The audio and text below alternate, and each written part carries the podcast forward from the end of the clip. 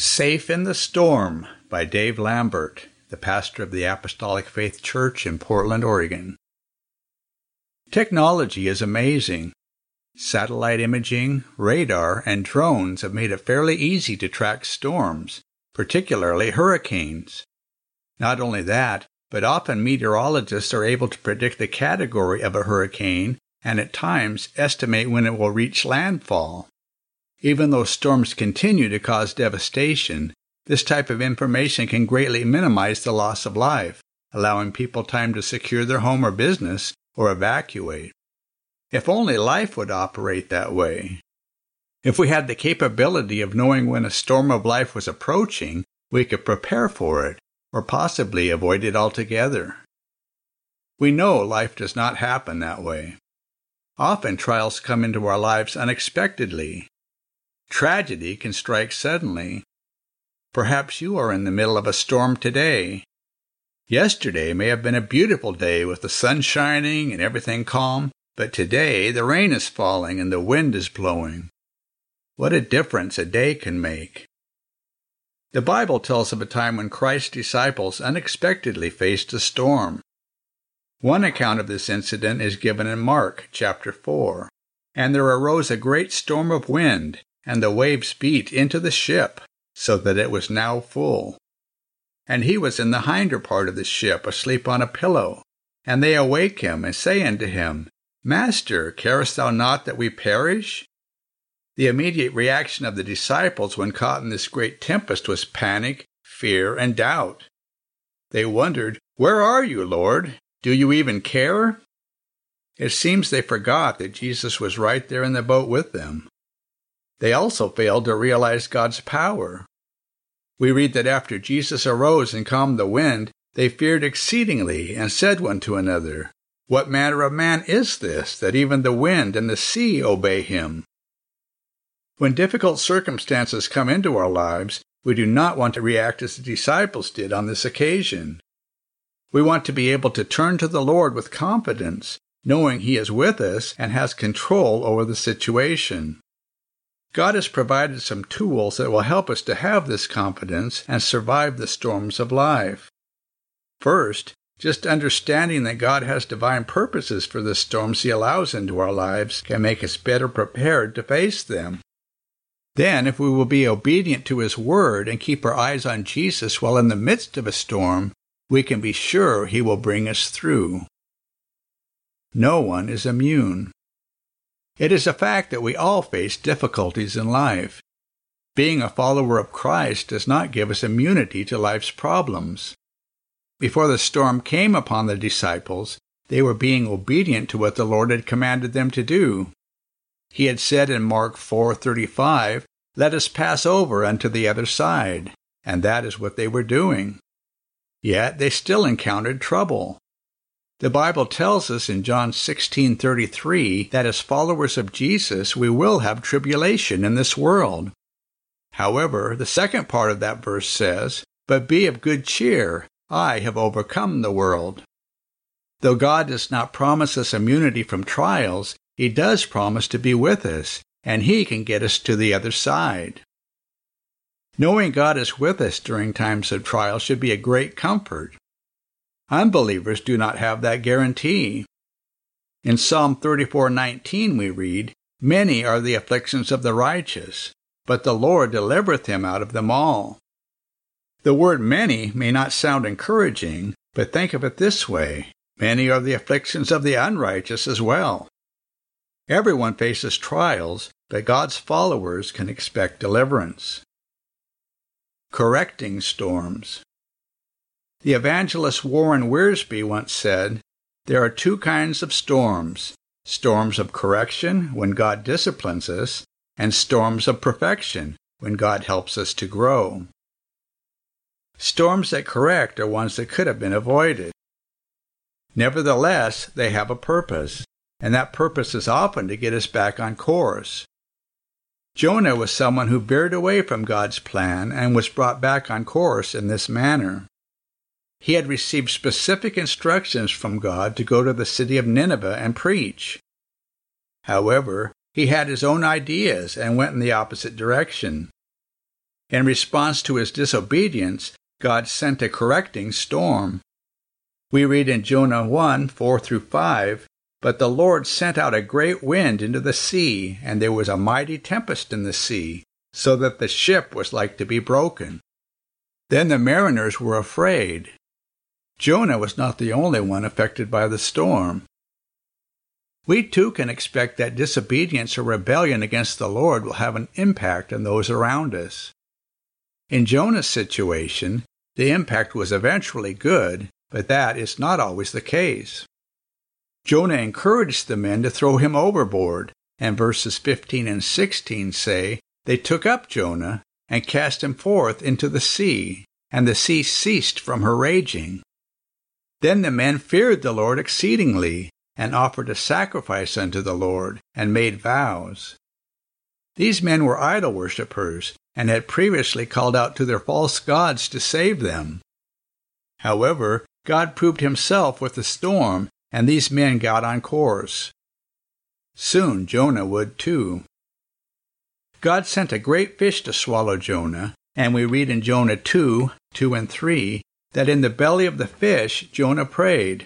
I cried by reason of mine affliction unto the Lord, and he heard me. Out of the belly of hell cried I, and thou heardest my voice.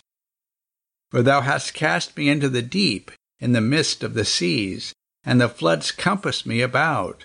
All thy billows and the waves passed over me. The storm had its desired effect. Jonah went on to close his prayer with, I will sacrifice unto thee with the voice of thanksgiving. I will pay that I have vowed. Salvation is of the Lord. God caused the fish to spit out Jonah onto land, and immediately Jonah did what the Lord had initially asked. This whole situation could have been avoided if Jonah had simply obeyed the Lord in the first place, but when he didn't, God sent this correcting storm. God's hand was in it from the beginning to the end. Perhaps you are in the midst of a correcting storm. It will likely continue for as long as you refuse to yield to the Lord. In Psalm 107, 25 through 30, we read, For he commandeth and raiseth the stormy wind, which lifteth up the waves thereof. They mount up to the heaven, they go down again to the depths. Their soul is melted because of trouble. They reel to and fro, and stagger like a drunken man, and are at their wits' end. Then they cry unto the Lord in their trouble, and he bringeth them out of their distresses. He maketh the storm a calm, so that the waves thereof are still. Then are they glad because they be quiet. So he bringeth them into their desired haven. God sends correcting storms for a purpose. The Lord loves us and wants us to get back on course. If we are willing to let the Lord correct us, he will speak peace to the storms in our lives. Perfecting storms. Some storms are designed to strengthen our faith and confidence in the Lord. When we encounter a storm, we have the opportunity to learn that He can calm it and that His strength is made perfect in weakness. The Lord, in His love, allows difficulties to come our way so we can prove Him. The disciples experienced this while out on the sea one day without Jesus. A storm arose, and then they saw Jesus walking toward them on the water. Peter asked to step out of the boat and walk to meet him, and when the Lord summoned him, he did so.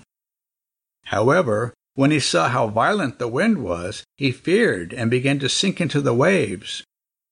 Jesus caught him, and when they were safely in the boat, the wind ceased. Matthew 14:32 and 33 record that as the sea calmed, the disciples worshiped the Lord, saying, Of a truth, thou art the Son of God. This is the first time Scripture mentions that the disciples publicly confessed his deity. It took a storm to prove who he was, but it got their attention. Sometimes it takes a trial to perfect us storms that benefit others. There are times when the Lord allows us to go through adversity to benefit someone else. The Apostle Paul experienced this. In Acts 27, we read that he was being taken by ship to Rome to stand trial. In the Mediterranean Sea, the crew and passengers encountered a storm so powerful that neither sun nor stars in many days appeared. It was a desperate time for the men on that ship. They did all they could to survive, including throwing everything overboard, but eventually they lost all hope. In that setting, Paul stood among the men and told them to be of good cheer, for the Lord had appeared to him and said there would be no loss of life. The ship would be lost, but every soul would be saved. Paul had no experience with ships or sailing, but he had experienced some storms of life. Even more importantly, he knew the master of the storm. God had brought him through many dangerous situations in the past, and in this situation, God brought him through again. Paul, along with all the crew and passengers, safely washed ashore on an island. As they interacted with the inhabitants there, they learned of a man on the island who was deathly ill, but Paul prayed for him, and he was healed. God's hand had been in the storm from the very beginning. Perhaps God is allowing difficult circumstances in your life for the purpose of encouraging and strengthening someone else. Overcoming through obedience. When trials come, one tool for overcoming them is to be obedient to the word of the Lord. We want to be on a solid foundation when a storm hits. In Matthew 7 24 through 27, we read, Therefore, whosoever heareth these sayings of mine and doeth them, I will liken him unto a wise man, which built his house upon a rock. And the rain descended, and the floods came, and the winds blew, and beat upon that house, and it fell not, for it was founded upon a rock. And every one that heareth these sayings of mine and doeth them not shall be likened unto a foolish man, which built his house upon the sand. And the rain descended, and the floods came, and the winds blew, and beat upon that house, and it fell, and great was the fall of it. In this parable, the two builders had several things in common. They both heard the instructions for building wisely, they each built a house, and they faced the same set of circumstances. Yet one man's house stood and the other fell. The difference was that one heard the instructions and followed them, building on the solid foundation of the Word of God, while the other built according to his own code. If we are following God's will, hearing and doing what His Word says, He will direct us, helping us to endure. On the other hand, if we build according to our own code, taking shortcuts and setting our own standards, our house will fall. In the early 1990s, a Category 5 storm named Hurricane Andrew swept through Florida and destroyed most of the homes in its path. However, a section of lower income housing, which had been built by Habitat for Humanity with volunteer labor, withstood the hurricane. The Sun Sentinel reported that this was because the volunteers had used higher quality materials meeting a higher standard than most other houses in the area. Their diligence saved people's homes. If we want to withstand the storms of life, we need to build our lives by obedience to the highest standards, which are the principles found in God's Word. Keeping our eyes on the Lord. Another tool for coming through victorious is to keep our eyes on the Lord. Considering again the account of Peter walking on the water, he was doing fine as long as he kept his eyes on Jesus. In Matthew 14:30 we read, "But when he saw the wind boisterous, he was afraid, and beginning to sink, he cried, saying, Lord, save me." We might feel critical of Peter for not having more faith, but he was the only one to get out of the boat. And when he began to sink, he did the right thing and called out to Jesus. If you are going in the right direction and are suddenly overtaken by the storms of life, do what Peter did and call out, Lord, save me.